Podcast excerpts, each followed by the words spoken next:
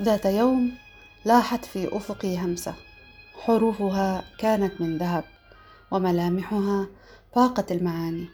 بدأت تجميعها وصياغتها بإحساسي وسرد تفاصيلها من واقع المعاش. من رسائل حياتية يومية تلامسنا جميعا.